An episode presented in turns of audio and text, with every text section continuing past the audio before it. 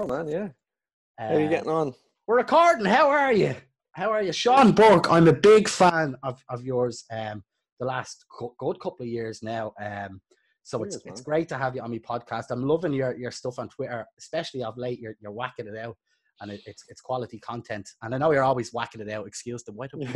I love whacking it out on Twitter. Hey, follow me if you want to see a man whack it out several times a week. Why did I say whacking it out about 3 times? Oh God, this is a great podcast.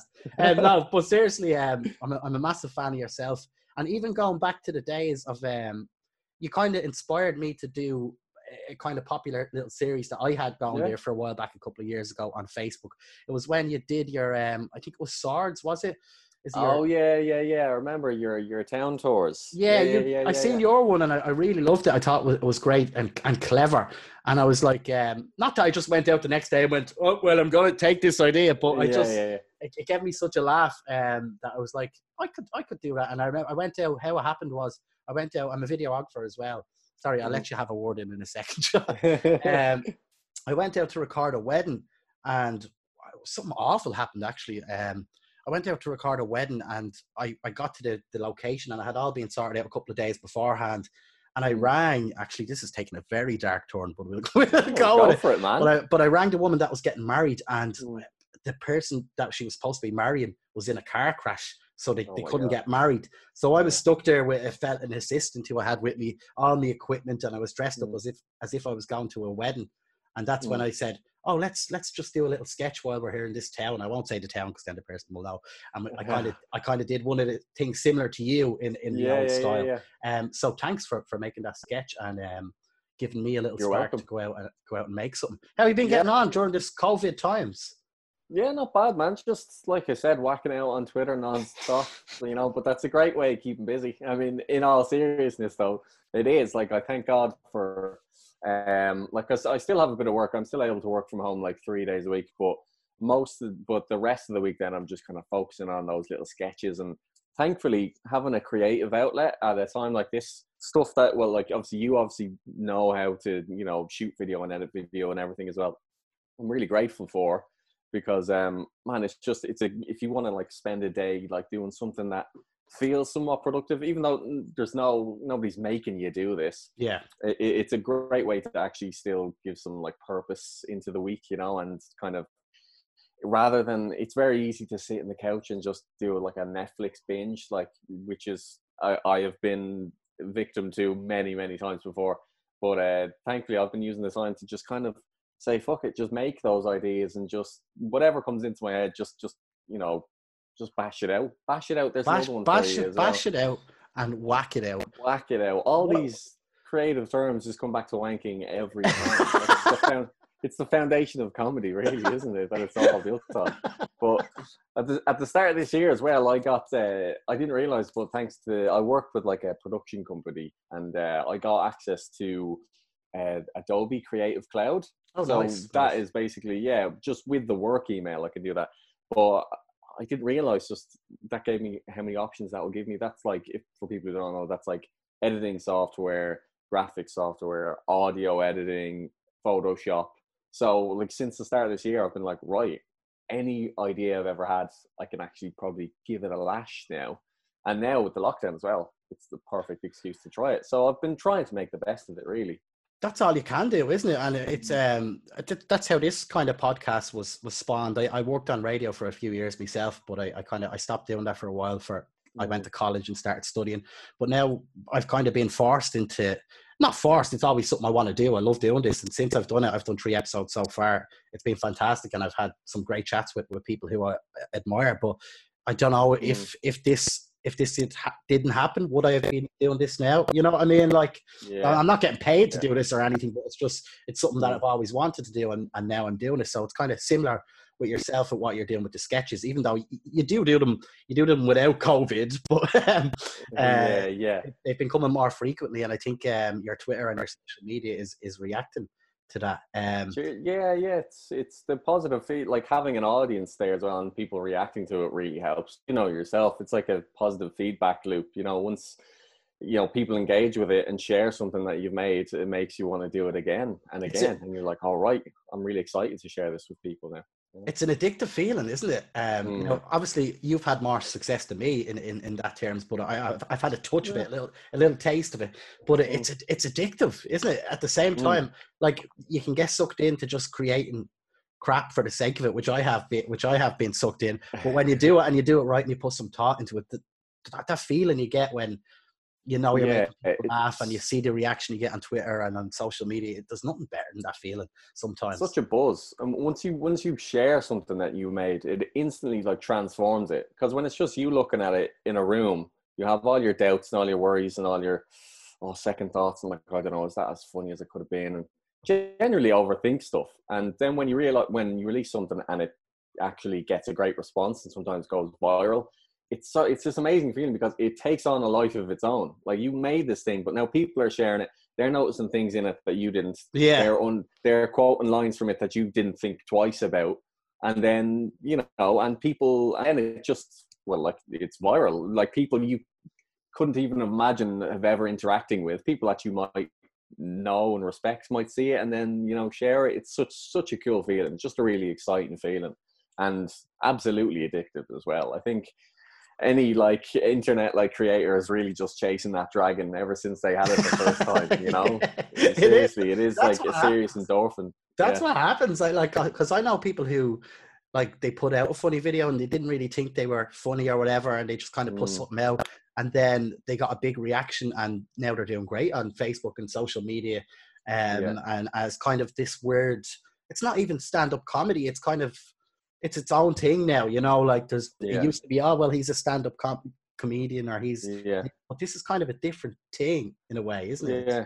It's kind of open the playing field really, which is good because you shouldn't have to do stand-up comedy to be considered a comedian or a funny or a performer, you know? So if you don't want to do that, that's fine. It's just a different type of comedy really. Some people are more suited to doing it in front of camera. Like it's a whole different ball game as well, like a stand-up gig. And to be honest, well, like I've done stand-up over the years as well. I've not really done any since the end of last year, but I used to do it like pretty often. But when you're making videos as well, it's very hard to go from like making a sketch that gets seen by say like 50,000 people in some cases, like in a week, and then go and perform to 7 people in the basement of a pub, you know, like it's like, and like, and get a shit response. Like, we're half interested in you. I know. It's like now, and obviously you have to do those gigs. Those gigs are part and parcel of what makes the great stand-ups be really great. You have to build that experience. But in the short term, it's very hard to be like, or it's very easy to be like, why the fuck am I doing this when I can just stay at home and make something on my phone now as well? Yeah. And like ideally, in an ideal world, I'd have like, you know, bigger production value and like I'd be able to actually create exactly my vision. But I've come to realize people don't mind. Like me and you might mind because you're a videographer and you're a creator. We might notice a difference, but to the average like viewer, as long as you were like funny or enthusiastic and the writing is good, it doesn't matter. It can, like, because you like your living room can be anywhere you want, just in the same way that theater is. Like when people come out on stage, we accept that, right, we're gonna have to meet them halfway and picture that this is, you know, the Middle Ages or whatever, or it's, you know, or whatever they tell us. Just once you realize the concept and it's done well, it doesn't matter. So do it on your phone, you know? I really think you're dead right with that. I think it's more us that think that stuff is important, but it really isn't. And you can tell from a friend of mine, Darren Conway, at the minute, who does his stuff. He was just filming stuff on his phone for years and he's blowing up right now and he still does stuff on his phone. Now he has his sketches that he's doing a bit more professionally now, but he blew up on his phone, and you can see it with, you know, the likes of TikTok and stuff now. There's young teenagers getting brand deals who are just using their iPhone at home. But obviously I think it is nice to have that production value as well.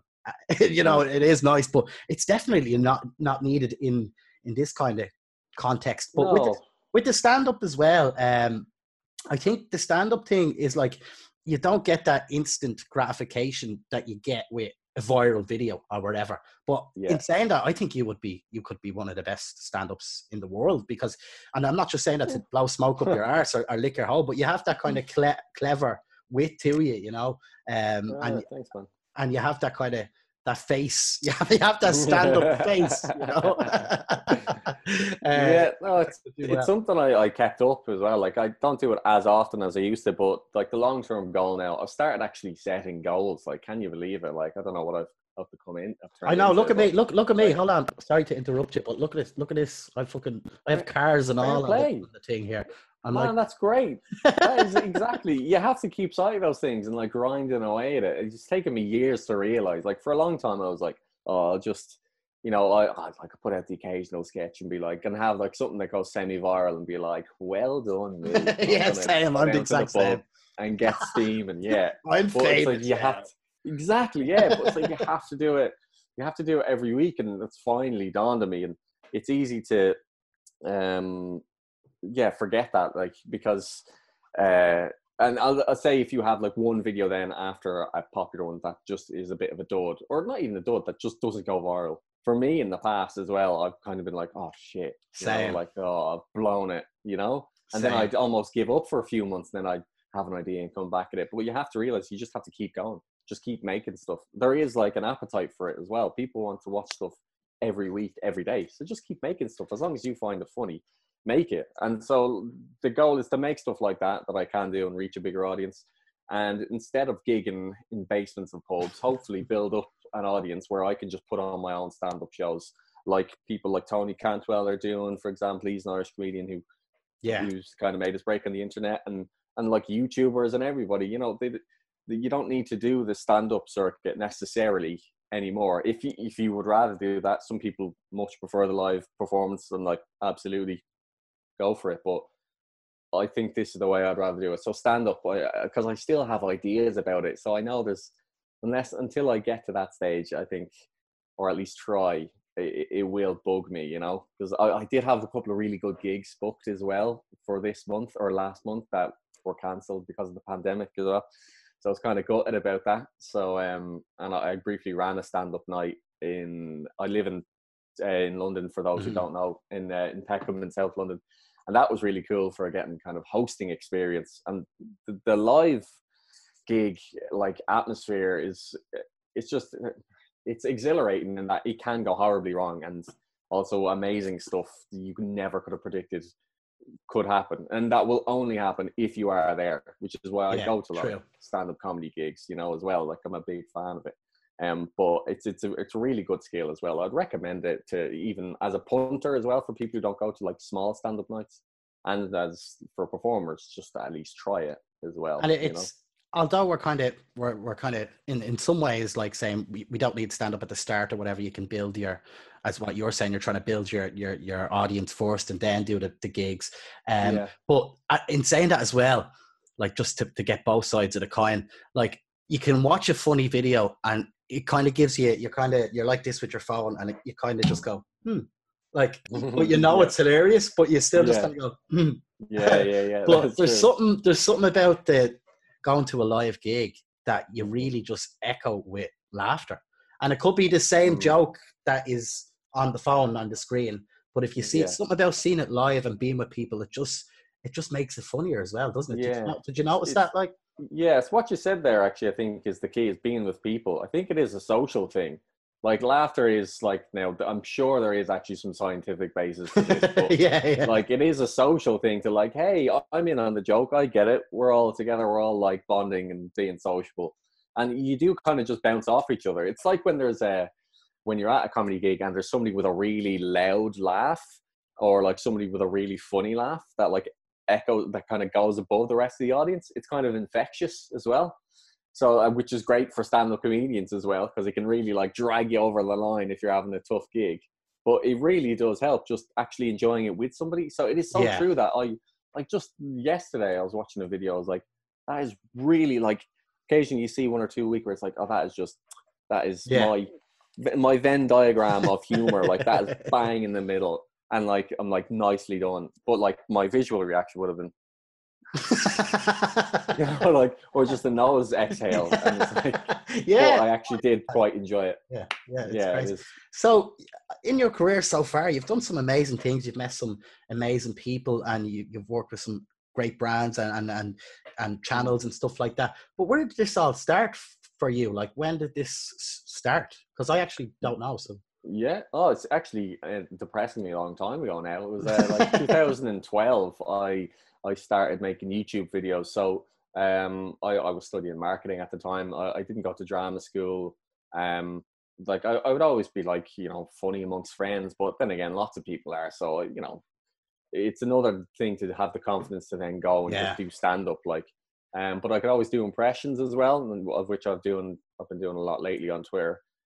So I said, fuck it. I was watching a lot of Family Guy at the time. And I made a video of like 20 Family Guy impressions and I put that up on YouTube and it went viral straight away. And like overnight, it was like a whole new world. It was like people reacting really positively. And it was like, I did like this interview for an American TV show and all this magic. Wow. And like, yeah. No, it was one you probably wouldn't have heard of. I don't think it's... I maybe I have. I probably did see it. No, I've actually forgotten the name of it, genuinely. I don't think it was, but it was still like, oh, that's cool. Like for somebody who was just like studying like marketing the week before. That's like, amazing, wow, this is mad.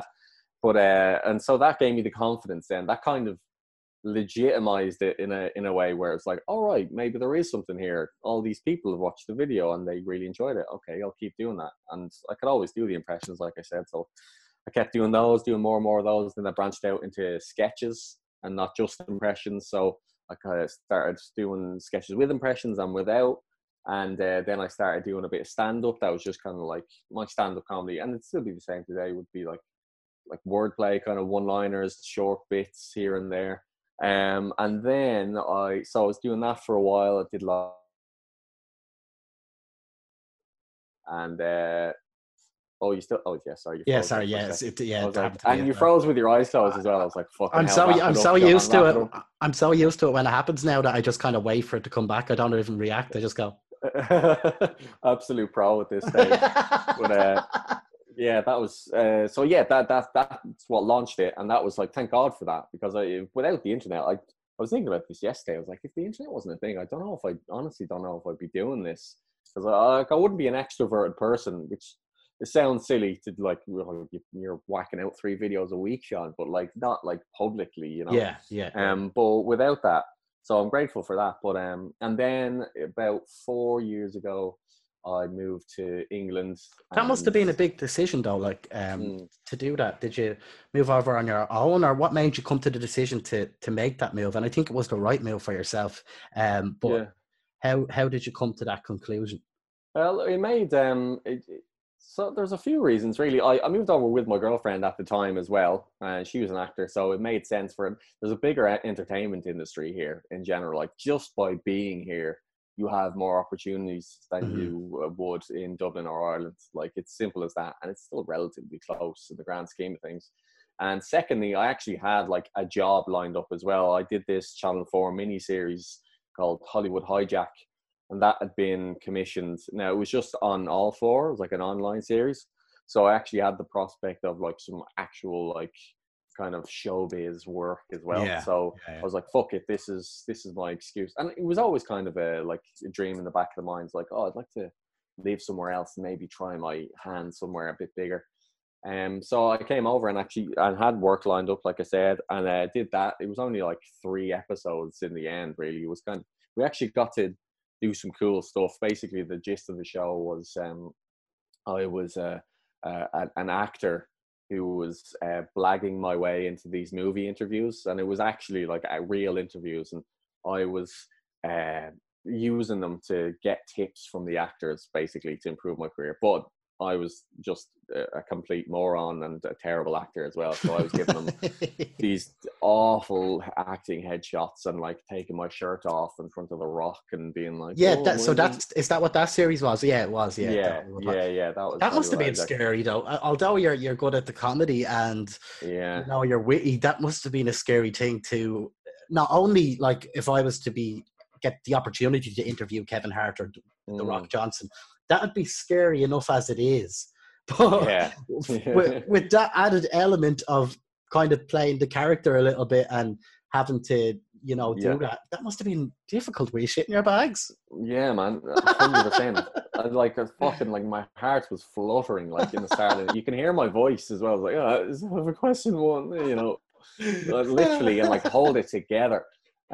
Because it's like, I was never been much for the, like, you know, kind of prank style of comedy, like not doing it myself anyway. But so this was like a departure for me. Like, stand up is one thing, but at least the audience has agreed to be there and are aware what's going to happen.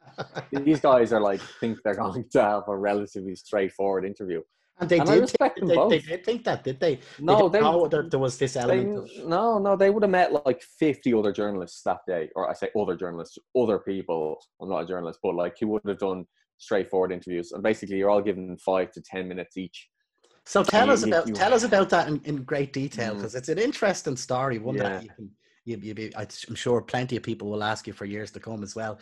No matter what success you get to, that's still a very big thing to do. Tell us exactly, like, talk us through meeting Kevin Hart and The Rock Johnson and what you had to do and how. So basically, you submit. Actually, no, I don't think you do submit questions ahead of time. Well, in some cases, I think you do, but they knew we wanted to be a bit weird with it. But not the actors didn't. The promo company did. What are they called? The public relations, whatever. Yeah. So you show up to this really swanky hotel in central London. I think it was called like the Corinthian, and you go into this room with a ton of other journalists, and they're actually like working for legitimate like outlets, you know, and I'm completely taking the piss.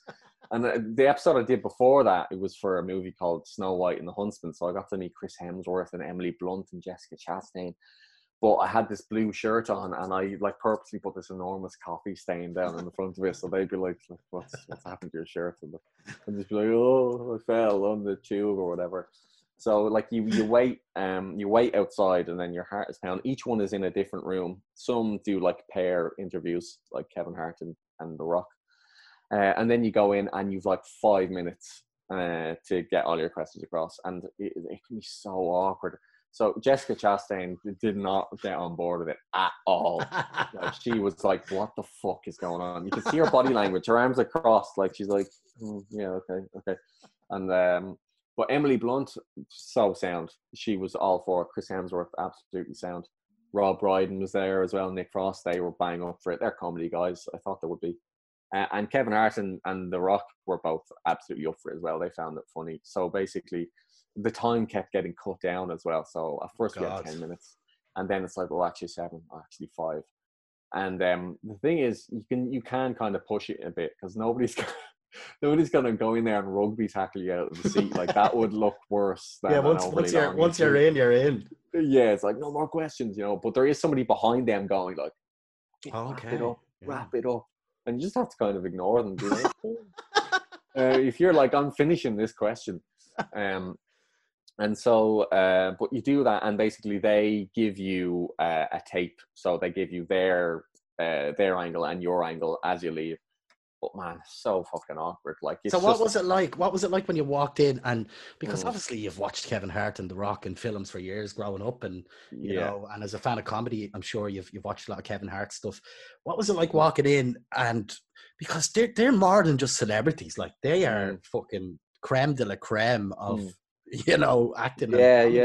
Was it surreal just looking at them in real life, sitting right in front of you, and you have to? That must have been surreal. Yeah, it was surreal for two reasons. Because, like you said, they are like insanely famous, and secondly, just to get the scale of just how different they are in size. And they're sat directly next to each other, and like shaking The Rock's hands, like fucking hell, like just like, oh my god, it's like literally meeting Hercules. And then Kevin Hart is like, well, like, yeah, he's a smaller guy, so right next to The Rock, it's like fucking hell. Yeah, I'm looking at the thumbnail of the video on my laptop here, and it's just you can see it, but I'm sure it's more in real life. Oh yeah, man, and but as I said, they are very famous, as you said, but they're both really down to earth. Certainly, they were in that interview, really sound. And their thing is, your energies are completely different because they are so relaxed. They're like, this is like one of dozens of interviews, and you are like, oh my god, this is like the biggest 5 minutes of my life, and I have to ask these questions and take my t-shirt off. So you're like, fucking hell. So stay cool and be funny, but also stay on, say everything you need to say. So that was hard. It was just trying to act cool enough, like relaxed, and then actually get through the questions, and also they might be like kind of dallying like on answers here and there, and you kind of have to like, you want to just have a casual chat with them, but you're like, I have to get through all this shit. Yeah. So they might be like, oh yeah, and then you're like, actually, yeah, but what about this? What about this? He's like, I fucking need this, man. I need this. 5 minutes of time. Please just say this. So that was good. Like, obviously, in an ideal world, you just get to sit down and have a drink with them and chat. But it was a bit more, but like, that's it. I mean, still an incredible experience to meet those guys. And then to make it even crazier, so we put the episode out and put it online, tagged them in it. They both then retweeted it on Twitter as well. So that, like I used to have, I don't know if I still do, but I have a quote from The Rock in my Twitter bio that just said like, very funny guy, which he tweeted talking about me. So like that is a legitimate quote. So, but I'm afraid people would read that and think, oh, that's funny. Imagine, why would The Rock ever say that? Like, it's understandable, but it genuinely did happen. That's one for the stand-up comedy poster.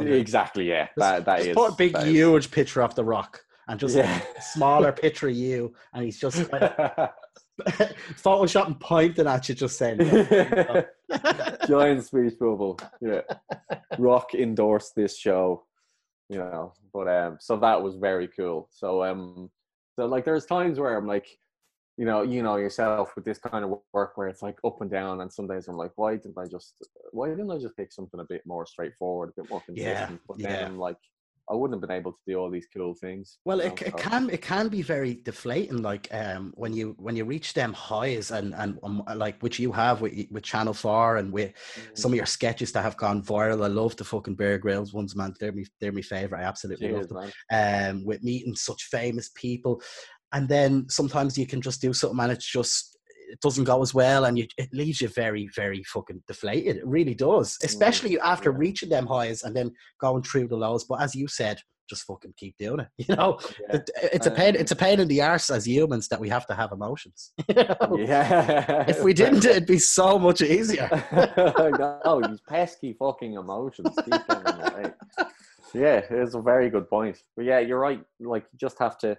Yeah, at the end of it as well, and I'm not the first person to say, you got to do it for you as well. So like lately, my like qualifier for will I make this video or not is, do I find it funny? And like because like is it, you know, when you have an idea or something and you kind of go, that's it. That's that's all you need, really. So even if you've made it to the best of your abilities and you put it out there, that's it. There's nothing you can really do about it. Then I hate worrying too much about the social media side of it and like the kind of marketing. Like I understand that's part of it. I'd rather just lean on the content itself, you know, and kind of let that do the work if I can. Well, I understand it does help. Do you get bothered by likes or retweets or, you know, whatever platform you're on, thumbs up? Does that stuff bother you? Do you ever put something out and you're like, oh, I just didn't get enough that I wanted? Because that bothers me sometimes. Sometimes I'd work on a video, and maybe it is a shit video, but sometimes I put out 3 days work into a video and maybe it is a bit shit, or maybe it just doesn't get the reaction and you don't get that kind of reaction. That bothers me a little bit. I'm trying to work on it and create stuff that I just like myself, but that can be fucking, that bothers me a little bit, and I'm trying to work on it. What's that like for you? Yeah, no, it's the same, man. And I've been getting, like, in the past as well, it's been where I made videos less frequently, it would have been like even more crushing. It's like, oh, I only make one every couple of months, and like, you know. But that, what I've come to realize is that making more actually makes it a lot easier. So like, so say if you're making like 3 videos a week, it's like, so what? Like, one of them was a dud. Like, you still, some people will still enjoy it as well, and you're seeing it that way, where it's like, oh, complete waste of time. It's like, you know, the people who watch this seem to enjoy it, and you're there going like, oh, it's like a lot of it, most of it really is in your own head, you know. But yeah, what I've come to realize that making stuff more frequently, it really takes the pressure off a little bit. Takes the emotions out of it as well a little bit. Yeah, you're just doing it all the time, and you're like, right, that one did shit, but I'm dealing with tomorrow. That might do it.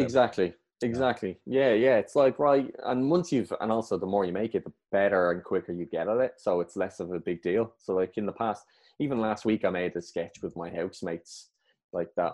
like in the past, it's say I would have given them like a week's notice and been like, right, we're going to do this on Thursday. And if anything doesn't go to plan, I'm going to fucking freak out, man. You know, like, but now that I've been making so many, it's like I asked them the day before and they were like, well, obviously they're not going to be doing anything now as well. So I had that going for me. But I was excuses. Like, yeah, but I was like, I had the script. It was like 2.5 pages long enough, but I was like filming it. I was like, I know exactly what I need to do. It's all good. Like, very straightforward. Did it in like an hour, edited it that afternoon and put it out the next day. And it was like grand. And also didn't really do anything in particular on social media, but it was like, yeah, but I still tried and still put my time to creating something. And that in itself is valuable. And I will have learned from that, you know, and grown from it. So, that's a great mindset that you have. This is like a therapy session for me, actually, a little bit. I just got you on the podcast just to get advice from you on how to do it. How does that make you feel, though? How does that make you feel? Please tell me. We should make this a weekly session. yeah. Just weekly therapy. But because a lot of people they just see the videos, they think they're funny, and it's like, and that's fine, but they don't realize the stuff that goes into it behind it. Yeah. Our process. That is an important point as well. Is it might take us 3 days to make something. It takes 2 minutes for somebody to digest it or watch it, you know? Yeah. And they're not thinking, like, when you watch a video, are you looking at it going like, well, I wonder how much time you put into this for? oh, I didn't enjoy this as much as the last one. Fuck him, you know? Because it feels like, it does feel like sometimes like you dare to make one under par video. It's like, you fucking worthless prick. It's like, nobody cares. Like, people don't think about it. Like, I've been thinking about all this lately. Like, people don't think about you as much as you think they do. True. Not in a bad way. It's just everybody's got their own stuff going on. Don't worry about it, you know? They're thinking about the empty milk carton, and they have to go out to the shop and put a mask on and risk. Yeah, exactly. They've got much bigger fish to fry these days. We're sitting at home going, oh, my video only got fucking 10 retweets this time. Yeah, exactly. In the grand scheme of things, exactly. Don't sweat it, you know? Exactly. So, where did you come up with? How do you come up with your ideas for stuff like the Bear Grylls thing? I know you could do impressions, but what I particularly like is the way. Like, there's a lot of impressionists out there at the minute, and they're great. They're fantastic. I love their stuff, but I think you're my favourite in that genre at the minute. Could change tomorrow. Sean. Keep me on my toes. Then. But and I think it's because. Not only do you do a fantastic impression of the people that you're intimidated in, I can't say that word. Yeah. Not only do you do a fantastic impression, but you also turn it into a clever sketch as well, which I think is what sets you apart from others that do it. How did you come up with the idea of merging the two rather than just sitting in front of the camera and doing the impression? Yeah, well, no, thanks, man. Well, it's a good point. It's, I've always, because for like years I taught myself to just write sketches without impressions in them as well. It kind of gave me the ability, and on Twitter years ago I used to write like one-liners and stuff at first. Delete them now. Yeah, all terribly offensive, worth cancelling. But it just taught me to like learn the value of like just kind of writing jokes basically about like anything. So now I'm like, right, what's the angle, basically, is what I start with. So if I learn I can do an impression, I'm like, okay, great. Rather than just sit and kind of bash it out, which leaves you then open to people saying, oh, that's all right. I've seen better. Because the focus is all on just the impression being good. Exactly. It almost takes the pressure off because it's like, oh, there's all these gags in it. There's all these jokes. Whereas, like, even then, like, it doesn't even have to be a particularly good impression then because it's like, right, you just need to know that this is Louis Theroux in this scenario, basically. But thankfully, I can do impressions as well, so I can give it a good crack. But I always, until I've found the angle, I need to have some sort of angle behind it. So what have I done recently? Like, I did the Louis Theroux one a few months ago. The long pause one. So, but that is just something I genuinely noticed and something he actually does. He has this incredible ability to hold awkward silence. It's a superpower, man. That is a superpower, and it works because then people are like, "Oh, I have to fucking fill this. I can't bear it." So they just keep talking, and then they just say stuff, and he's like, "Okay," and they're like, and then they just and I'm like, "Wow, they always come out with really revealing stuff." They really do. It's like when he's doing it, he has a fucking superpower, like he's teleporting what he wants them to reveal in that silence. Like, because I went to college and I studied media production, and one of the what do you call it, categories, I can't think of the word, I'm the worst podcaster. Module? Yes, module. One of the module was interviewing and interview techniques, and they couldn't stress enough how, like, and I still have to learn because I interrupt like a fucking bollocks most of the time. But was that pause, you know, that they drilled that into us in college, was, you know, just pause, let them talk, even if it's awkward, enjoy the silence, And I always struggled with it, but everybody did. But it was like he took that fucking in and he times the times 100, and it absolutely works for him, because he I wouldn't mind. He could just ask, like, he could ask just one question that isn't even related to what you know that they're going to answer. You know, he could be like, how's the weather today? And they'd be like, I hate you kids.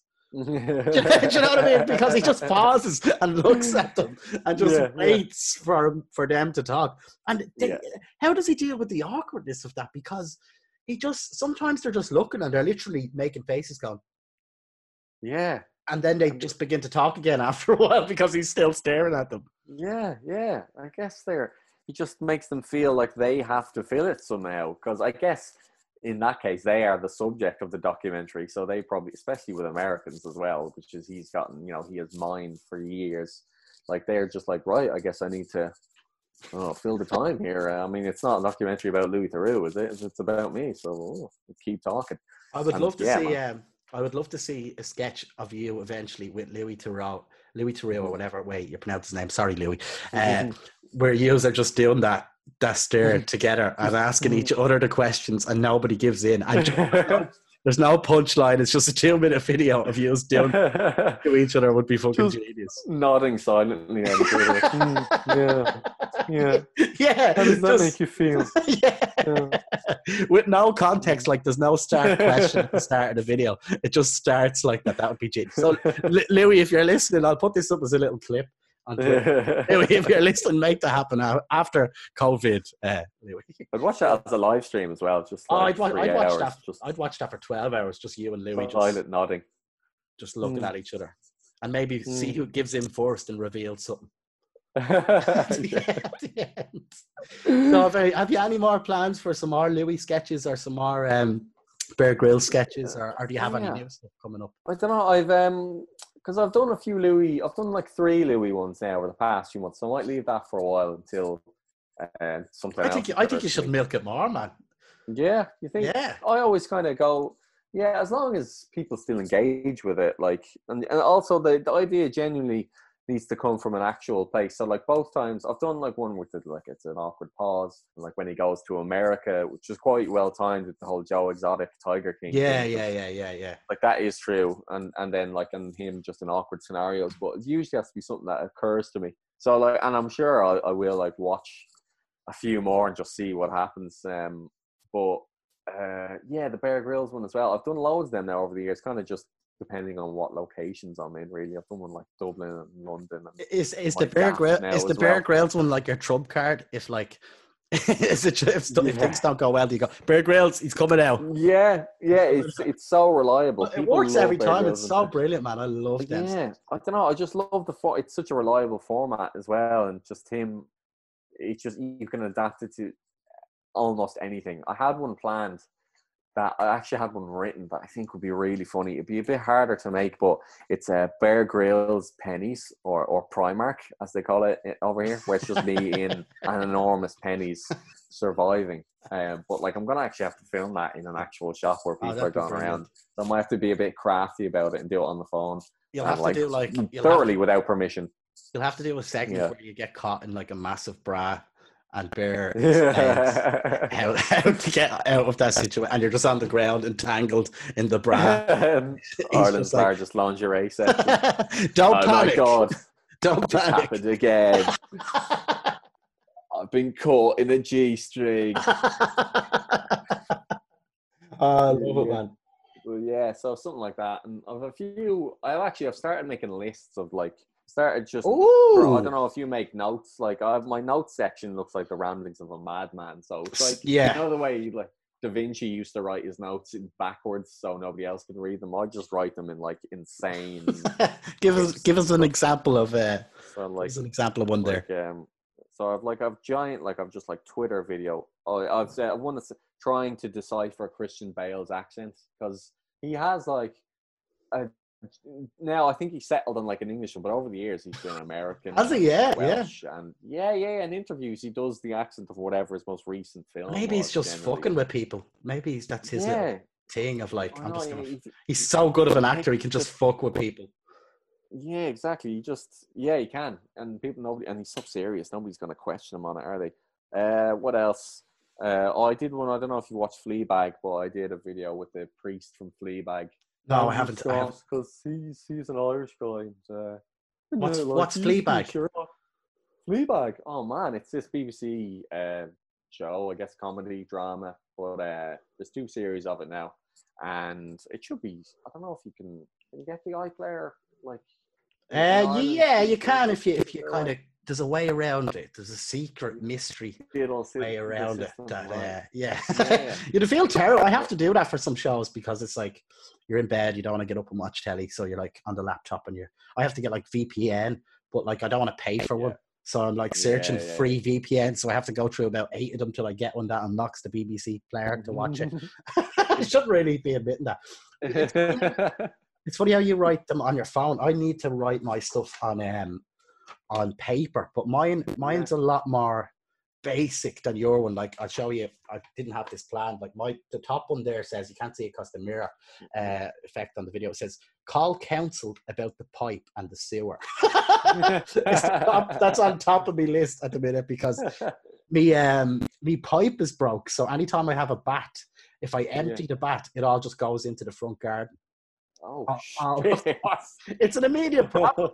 But because of COVID, I don't give a bollocks. I'm ringing and they're just like, well, there's a pandemic on, so you can deal with the fucking pipe, you prick. I feel for anyone who has an issue like that at a time like this. That is bad timing. It is. It's terrible, but sure, there's worse things in the sink, man. Just do it in the sink. Just bathe in the sink? Like the old guys. Just do it bit by bit. It might be a tiny bit too big, but I will. I'll give it a bash. I'm not sure if the kids and the girlfriend would be too impressed if they see me bollock naked with my arse in the sink. Doing it body part by body part, starting face down in the sink. In the kitchen sink. Don't mind me. Don't come in here. I live stream it. Would that be a great idea, actually? No one else is bathing in the sink on a live stream. Society is crumbling. Grown men are bathing in the sink. How to end a career in 2 minutes? Just go live on Facebook naked in the kitchen sink. And what? You do a lot of the football work. I'm just kind of scrolling through when you search your name in YouTube here. I'm a big fan. I watch anime, but it always helps to do the podcast to kind of have it open in the background. Do you write a lot of damn sketches yourself? Because they're very clever and very funny. Obviously, they probably won't relate right now because the football's not fucking on, which is But do you write them? Because they're very, very clever. And I know you do them with, I don't know the name of the company that you do them with. Dream Team. How did that come about? I love them sketches and I know they're very popular as well for you. Thanks, man. Yeah, they're like next level. That is a whole, it's odd. It's kind of two separate internet comedy channels. Or you have two or three. Yeah, I guess like some people would know me just from the football stuff, and that is football, man. Is such.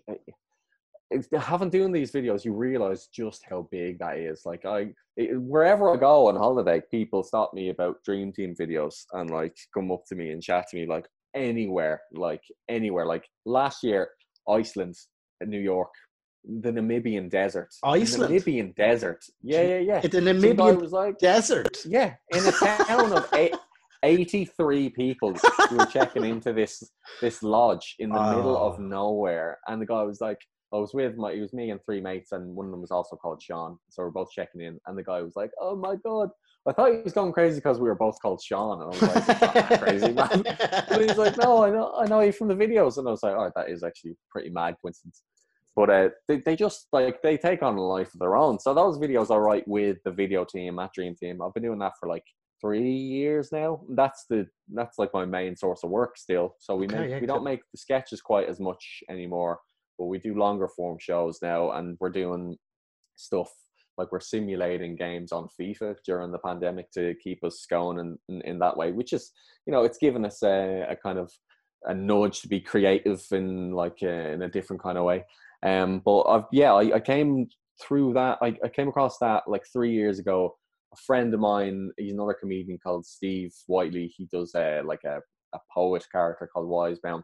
He sent me this ad where they were looking for actors to be in sketches, and I was like, oh, that's right up my street. I was writing, making sketches and all at the time, and this was in London. And he was like, this is not quite my cup of tea, but it might be more for you. So I went to the audition, and nice friend, fair play to him, by the way. Shout out to you. Yeah, he really sorted me out because it has paid off in the long run. Like, it is my job, and I've got to do some really cool things off the back of it. Does he call you? Does he call you sometimes and be like, "Can you give me a few bob now? I'm at this." I know. I'm surprised he hasn't, to be honest, because he really sorted me out. I wonder if he ever thinks maybe that job would have been for me. Good audition for it. He probably saw, oh, this'll turn to nothing. I'll send it on to that loser bird. Here, I got something for your talents, pal. But now it's like, ha ha.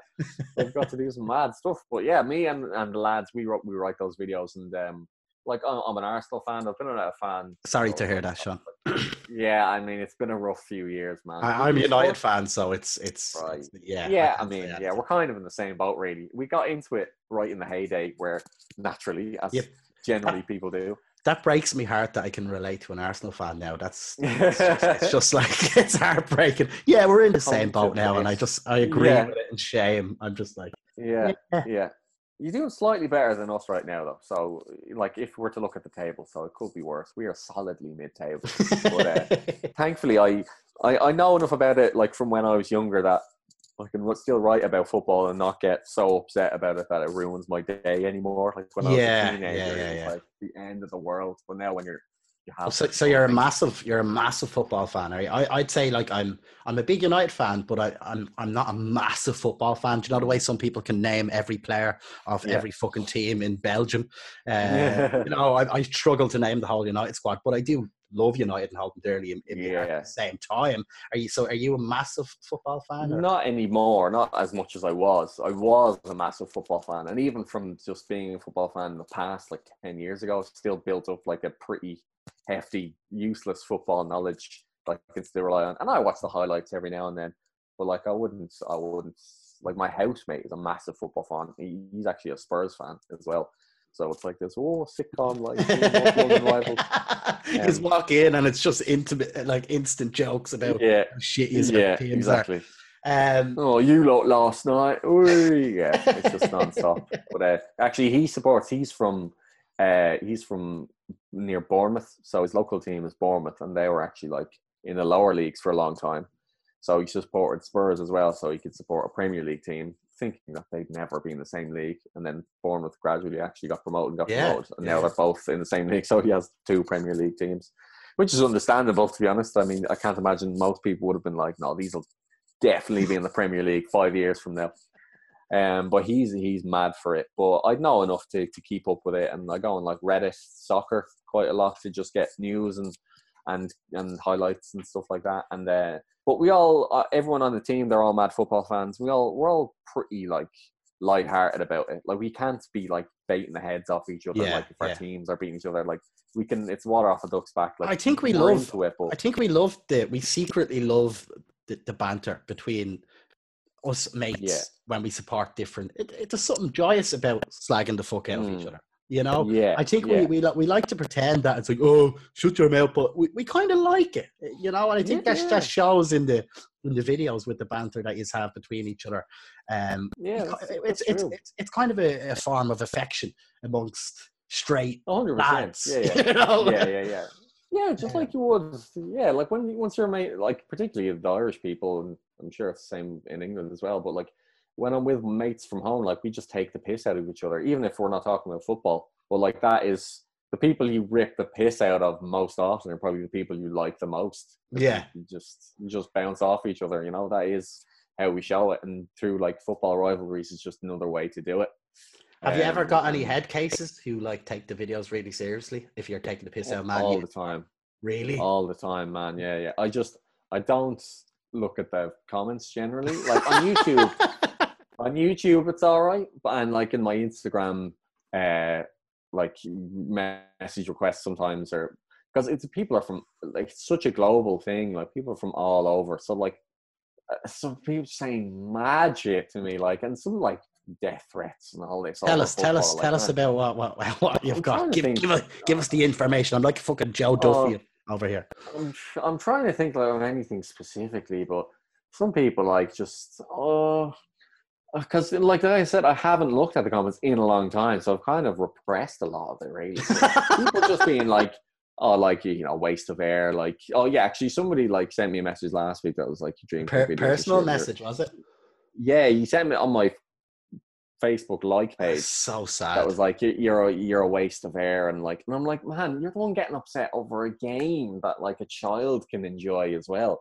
Like, oh, it's just a game. Like, was it a grown man or woman? It was a grown man. I was like, come on, mate. Like, they're going to switch it off every now and then. They're always the ones as well when, because I've got a few, I got martyred a few hate messages in me time directly to me Facebook page or to me Twitter or, yeah, you know, whatever, Instagram. But it always seems to be the ones I click into, because I am a bit of a sucker. I kind of read them and I click in. I never really reply unless I can have a little witty joke that I can reply and say it, and then I kind of block them. But it's all, when I click into their profile, it's always them with their mates like that. Like, it's always like, it's a time, and they're always like that, or like that with a cap on, a North Face cap on, and they're like that. And there's about 8. Yeah. Why is it always the same? It's weird. Oh yeah, you get to spot a few now. Like making Twitter ones lately. Now, they're fairly infrequent, but occasionally you get, like, somebody quote tweets one of your videos and it's like, and generally they're actually all right, but even still, a bad omen is somebody, a picture of them playing Gaelic football. I'm usually like, oh, this doesn't bode well. Now, that doesn't apply to everybody with that, but it's not a good sign. Also, if you've got a tricolour anywhere in your bio, same goes for shamrocks. Or up the ra in the bio. Up the ra is a red flag. Well, thing is, like, it's, and you're right as well. Like, generally, I don't reply. In fact, I just don't reply at all most time anymore. Because even if I do have a witty response, like, I could have, with the, like, that guy sent me a message the other week. But I'm just, what's the point? Yeah. Like, it is annoying, but he's not going to learn from this, no matter what I say. No, and he's going to be like, "Oh, the error of my ways," you know. Why have I not realized all this time until this message that I got back? I think they like it even more if you reply. Down, they're like, "Oh, we got to him, lad. He's out there replying to the big dick." Do you know what I mean? That is true. That is what true. Worries me. Is, it's like, what worries me? There's one. Sorry. That's the joys of Zoom. No, but that's a really good point, because then they're like, oh yeah, they got to you, especially if you react badly. But even if you react like in a funny way, I remember seeing somebody, the worst example of this I've seen, it was somebody on Twitter who somebody replied to their video, and then this guy said to him, oh, I bet he was molested as a child. Jesus publicly Christ. On Twitter. And now the guy replied to him, said, and fair play to him, he said, well, that's not a very nice thing to say. Which is like, yeah, like very restrained and very responsible. And then the guy replied with like a load of laugh emojis and a fishing rod. Oh, as if to say, as if implying that he like said something witty or smart in any way. Like, no, anybody can say a brutal, vulgar thing to anyone. Like, you are an absolute awful human being. Nobody's hanging around. It's a world we live in with social media and how easy it is to just do that. And sometimes I don't think people mean it.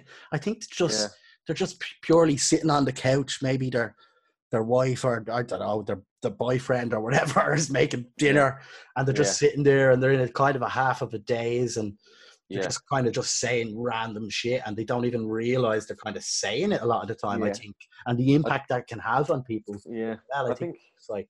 Yeah. Some people don't think you'll see it as well. If you see a video with like 200 retweets and you quote tweet it, you might think, this will be washed away in their mentions, but trust me, I see what you tweet.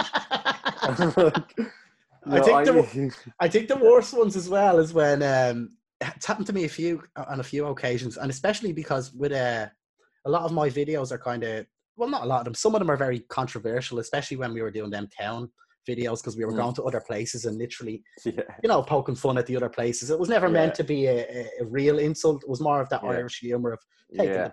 But obviously some people are very patriotical about being from, I don't know, Drimnagh. I'm from Drimnagh. He's slagging me here.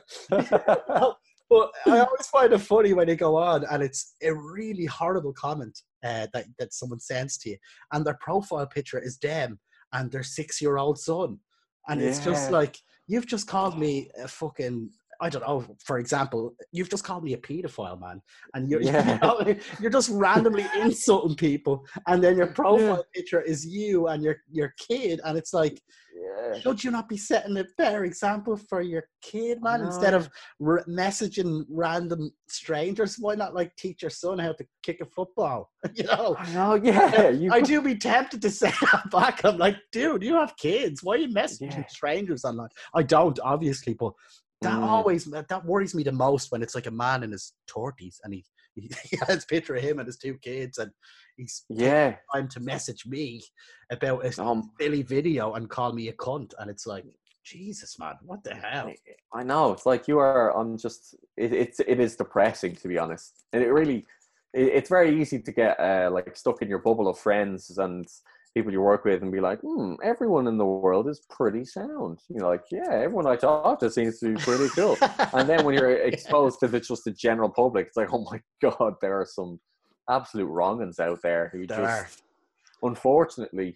But you have to be able to take it. Like, I don't think we even have a right to complain, because we're putting ourselves out there for people to critique. And if they want to send us a message and call us cunts or whatever they want to call you, I think that's, I think we don't even, in a sense, we can't really complain too much, can we? Because we are putting ourselves out there to that sort of stuff. So the risk you take, I guess you just have to look at the overall benefits. Like, when you think about it, it's like the alternative is let one negative comment stop you from doing what you love. And it's like, that's insane when you think about it. So I would never do that. That would change my life completely just over one guy that they make being like, fucking size of nose on this chap.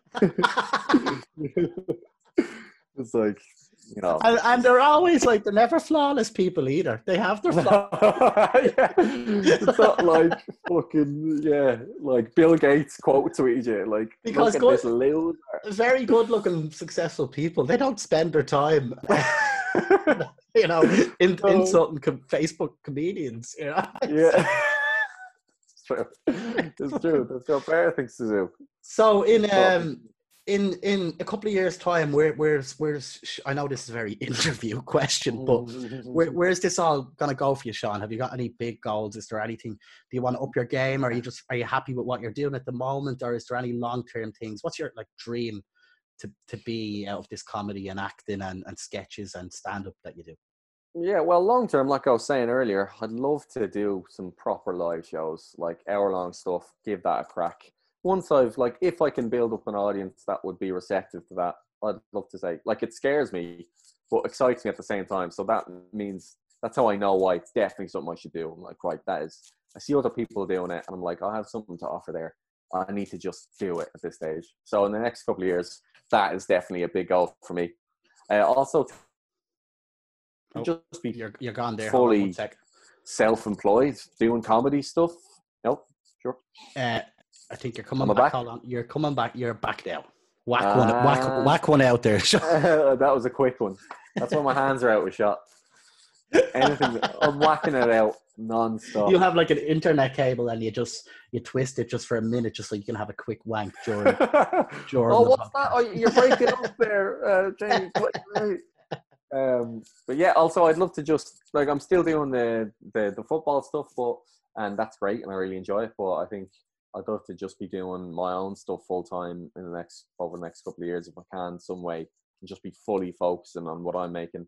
And also to write longer form stuff, like whether it's a mini sitcom or a mini series of some kind, like branch out into longer form scripted stuff. So like short films, maybe even short plays or something. Just that's the next step for me. Like I've done sketches, like I love sketches, but yeah, I'm pretty comfortable with that now. So I need to crack on to the next stage. Well, don't stop doing the sketches as well, because I seriously enjoy them, and some of the sketches you do make my day. So keep the sketches coming in the meantime while you're doing. I will that. I'm sure everybody would say that to you as well. Listen, it's been a pleasure, and I could chat to you for another 2 hours if I wanted to.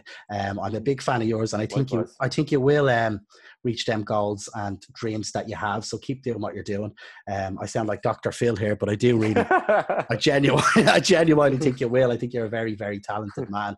And thank you for taking the time to talk to me, even though you're kind of stuck in the gaff anyway, so I can't really thank you too. Okay. Oh, are you free tonight? Cool. Going somewhere? Yeah, that's the good thing. I think that's the only reason I'm getting guests on the podcast.